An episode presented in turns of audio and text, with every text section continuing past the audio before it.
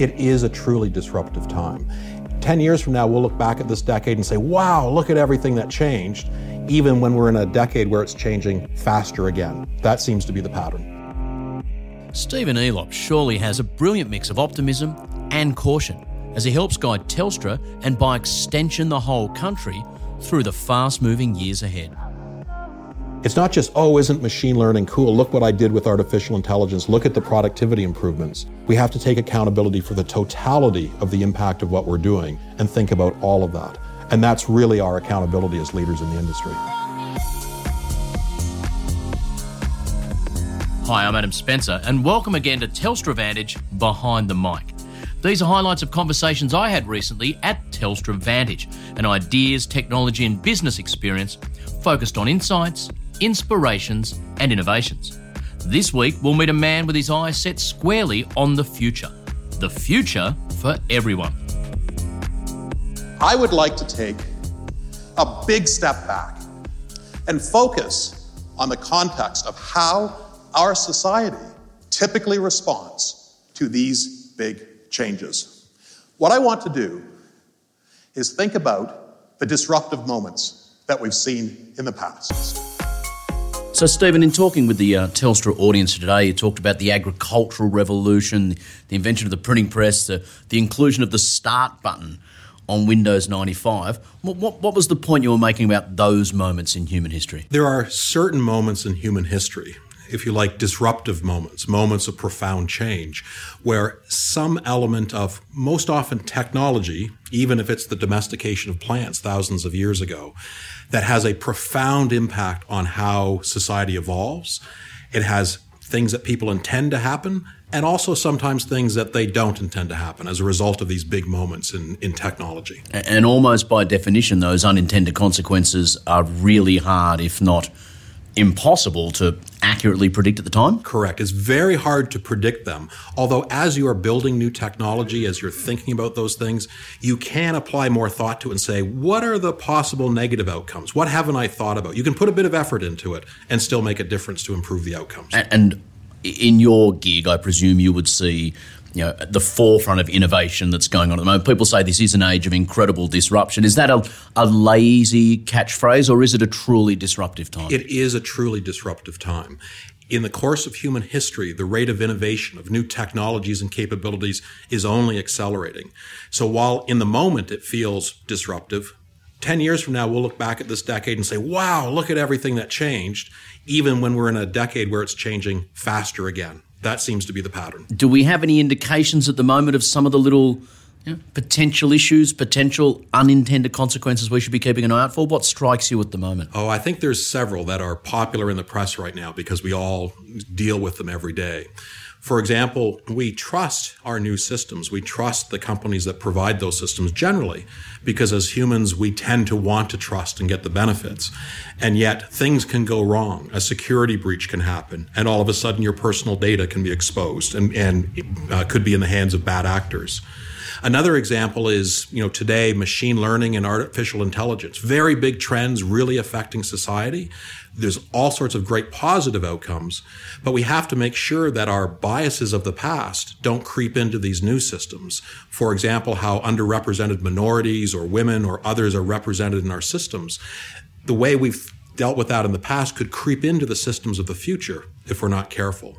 And of course, the final example is all sorts of automation and improvements in productivity have the outcomes quite often of jobs of a certain type being lost. And we, as members of society, have to be very thoughtful about how we address that so society overall is benefiting from these advances. Stephen Elop surely has the best portfolio in the world of telecommunication technology, innovation, and strategy for Telstra. Now, those three things, and getting them right, are the keys to success in modern industry. But that responsibility means he has to look out for something many of us probably don't worry about. You spoke in your keynote presentation about the, the Equifax hack. For people who might not be familiar with, Equifax is one of these massive organisations that a lot of people probably don't even know exists. So, talk us through what Equifax is and what happened that concerned you so much. So, Equifax is one of three credit reporting agencies in the United States. So, anything you do involving purchasing, credit cards, mortgages, anything, these credit reporting agencies in the background are involved in the process of approvals.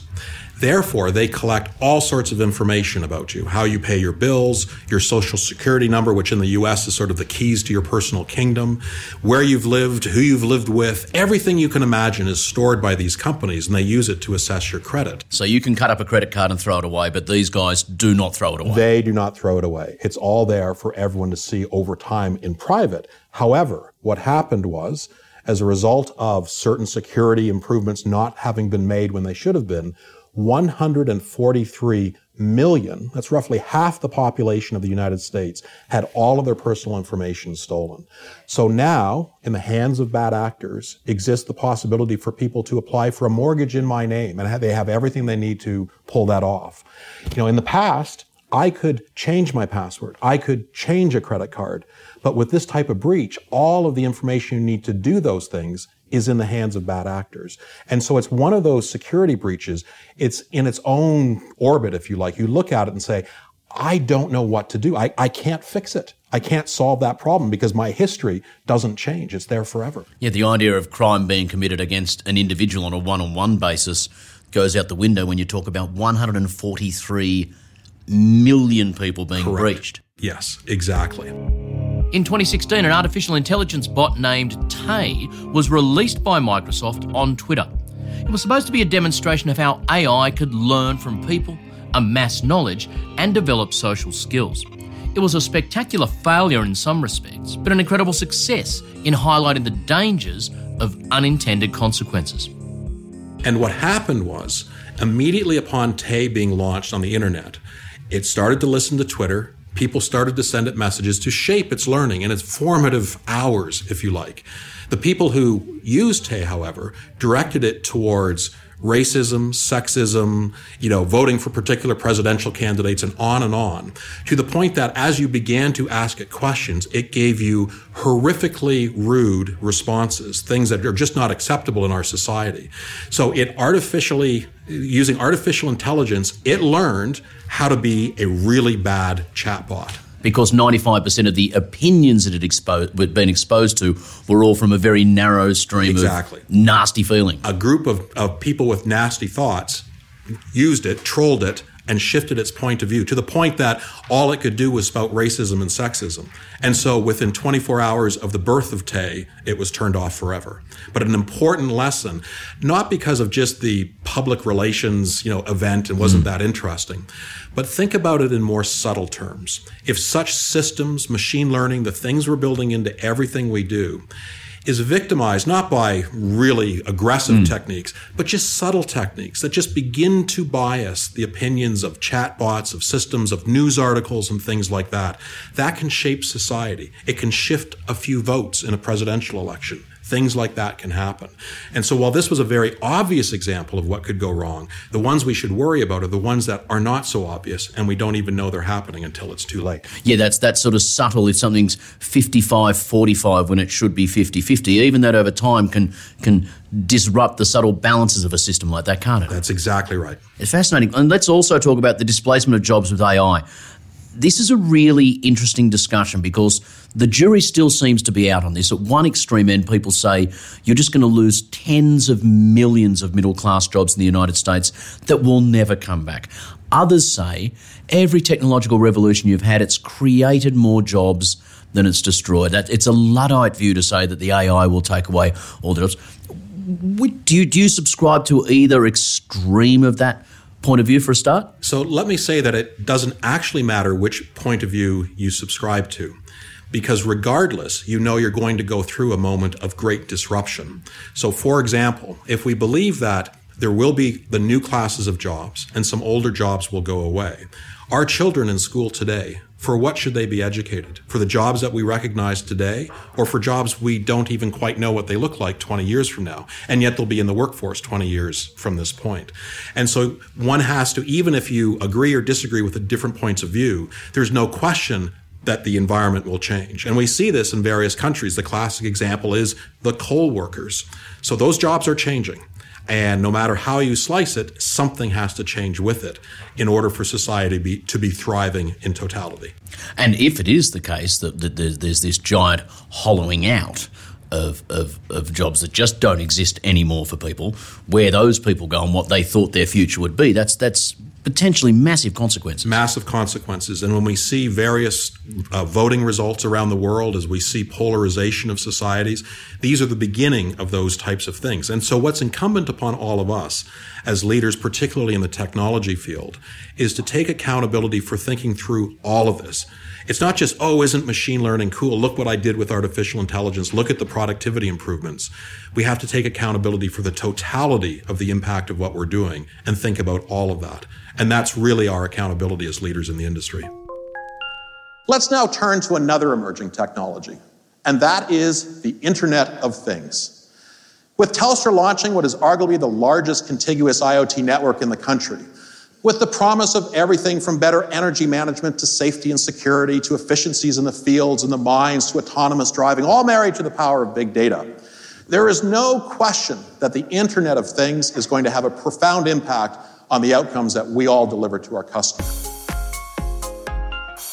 As we move to an Internet of Things, the sheer number of devices that can record audio, facial, footage, etc., and the vast accumulation of that information, which is really sort of sexy and exciting in some ways, there's a flip side to that as well, isn't there? Absolutely a flip side because with every one of these new devices that's collecting data, that data by itself may be interesting and may even be sensitive. For example, a video image from inside your home or pictures of your children. You know, there may be some very sensitive information. But what's very hard for all of us to understand is when you combine data from entirely different sources, all of a sudden you can create new information that you didn't quite understand before. For example, um, Many police departments now are installing license plate readers in a city. So as cars drive around, license plates are captured and people know where cars were at various points in time. And then separately, data is collected as to where crimes are occurring. If you put those two pieces of data together, all of a sudden new information comes to light. Which cars were where when certain crimes were committed. And it's just an example of new forms of information being created. The same thing can happen in your personal life between where you're captured on facial recognition, what your car is doing, what the weather was doing at the same time, what emails you were sending. To the extent that these data sources are brought together, new unintended privacy concerns can emerge. And so you have to be very thoughtful about how to deal with that. But some people would say, you know, you've, if you, if you've got nothing to hide, if you're driving your car around where crime's being committed, you're committing those crimes. You, do, you deserve to be uh, highlighted by this new information regime that makes us all safer. Right, but you've just made the assumption that that person did commit the crime. What if they didn't? And so there, all of a sudden, you have a problem where you infer something from a combination of data that may actually not be the truth. And therein lies the problem. You mentioned the word trust and how crucial that is in this modern paradigm. And it is if, if you are a citizen who gets breached via Equifax, or if you do have an identity theft or suddenly have trouble accessing money if part of a program, once that trust is broken, it's really hard sometimes for an individual to to give it back. It, it's a crucial part of the equation, isn't it? It is, and it's crucial because trust is a foundational element of the human condition. As human beings, we want to trust for society to evolve over the millennia, we have had to trust. Trust others. We trust technology. We get on an airplane to move between cities. We trust that the pilots know what they're doing. Trust is really important. At the same time, and this has always been true, it's not new just with this year's technology or last year's technology, it's been true forever. We actually have to, while we're trusting, have clarity and awareness of the environment in which we're trusting. I'll give you an example the crosswalk. I trust crosswalks. I go to the crosswalk to get safely across the road.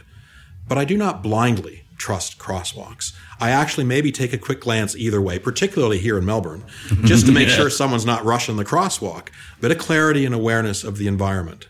So when you get that email and it says it's from Apple and that you have to re enter your password because of a little security glitch, hold on, I've heard about these types of things. Let me see where that email came from. Ah, it came from some foreign country and it has nothing to do with Apple. How about I don't click on that link? And so the reality is, look, snake oil salesmen have been around far longer than the internet. Scams have existed, bad actors have existed forever, and they will always exist. You have to have that clarity and awareness and just understand the environment in which you're working. And occasionally you will get burned. Occasionally bad things will happen. But in the end, we will trust these systems as they get better and stronger over time. And yet, when trust is breached in the moment, it can feel very, very debilitating to any of us as humans. So, are we still excited about how we are collectively changing the world through big data, analytics, machine learning, artificial intelligence, the Internet of Things, all safely wrapped in a warm blanket of security? How are we feeling? Well, clearly, there is a common question arising across all of these cases. What can we do to guard against or at least prepare ourselves for unintended consequences? The short answer is intentionality. So we're asking deep questions and we're asking what are these unintended consequences of these technological disruptions, but you don't feel that we just throw our hands up and go, well, it's all too hard, we'll have to wait and see. You feel there are things we can be doing now as a technological industry to minimize at least the risk of these unintended consequences? What are some of your theories? My, my highest order theory about what we need to do as we pursue these new technologies, as we help society with these technologies, is we have to intentionally and with a deliberate sense go after what those unintended consequences might be. Not all of them, all of them can be foreseen, for sure, but many of them could be, or we could take some safeguards or checkpoints along the way to make sure we understand what might happen. And then we can be a bit more thoughtful about how we do things in the short term so we don't create the longer term unexpected impact. And so the bottom line for me is intentionality. If you're working with machine learning and it's going to gather up a, a great pool of data, what might else happen with that data and what steps can I take to prevent those un- uh, unexpected outcomes? You have to be intentional. You have to think about it and take it on. In other words, you can't just blindly pursue a new piece of technology. You have to take the step back and say, yes, but what might go wrong or how might it be misused? Every bit of technology is somewhat the outcome of how it is used. And as creators of those technologies, we have to be thoughtful about those outcomes. Inclusivity is a big part of it, you yeah. feel. What do you mean by inclusivity? And give us an example of where systems that haven't worked as well as they could have could have worked better if there was more of an inclusivity lens placed over them. So, a system that relies on artificial intelligence, machine learning, and so on to create new information. It starts with the collection of large amounts of data from which it can learn. If you feed it good data, balanced data, then it has a better chance of giving you a reasonable outcome. But let's say you're providing it information about people, say for facial recognition. If everything you provide to that system are white males, then perhaps an African American female would not be recognized because the system hasn't been properly trained to do it. So if you want the systems to be inclusive, you have to break down the traditional biases that exist in our society, which are the classic examples of male, female, different race and ethnic backgrounds, and on and on. You actually, and this is a good example of intentionality. When you build your system, you have to think, hold on, I haven't put images of any senior citizens in here or Asian people or whatever. I need to do that. And there are all sorts of examples where companies have built systems that, when they were tested, they demonstrated exactly the same societal bias biases that its creators have long had. And there's an, a missed opportunity to do things correctly, to move some of the bias out of our society. In your position, you work in technology, innovation, strategy for Telstra. That's exciting, and you see a lot of this stuff. Are you a naturally cautious person? Does any of this scare you, or are you still essentially optimistic about the path we're taking? I am fundamentally an optimist about all of these things. Part of it is my desire to learn and understand how new technology can be applied to society so that everyone can thrive. I love that. And my belief is, as someone participating in this, is the only way to do that is by jumping in myself and trying it. So, yes, I can remember a time where I thought, man, I'm never entering a credit card into this thing called the internet. But at a certain point, I tried it and developed some trust. And I've had to change my credit card more than a few times, but that's okay. Um, similarly, in my home, I have Amazon Alexa, I have the Google Assistant, I have smart lights, I have all of these things. Sometimes they work, and quite often they don't all work well together, but I'm learning from it. And the only reason I can consciously think about say the risks of you know, your voice being stored by Alexa is because I've taken the time to experience it myself. And so in my role, I think a great deal about embracing this, seeing the positive in it, but also standing up, for example, today on stage and saying, but there's more than just the goodness. We have to guard against the unexpected consequences. One word really jumps out from everything Stephen said intentionality. The idea that we can't just make cool tech and see how it goes. We have to be very intentional about what we bring to market, and we have to consider how it's going to affect all of society, from the early adopters to the hesitant followers, across ethnic, gender, socio-economic lines. Thanks to Stephen Elop and to all the guests on our series. If you've liked this ep and want a little bit more, why not subscribe to the show via iTunes or your favourite Android podcasting app? I'm Adam Spencer, and this has been Telstra Vantage, Behind the Mic.